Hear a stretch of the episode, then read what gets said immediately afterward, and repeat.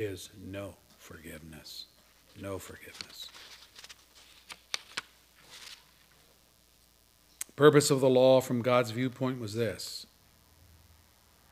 I'm going to read you scripture. No one will be declared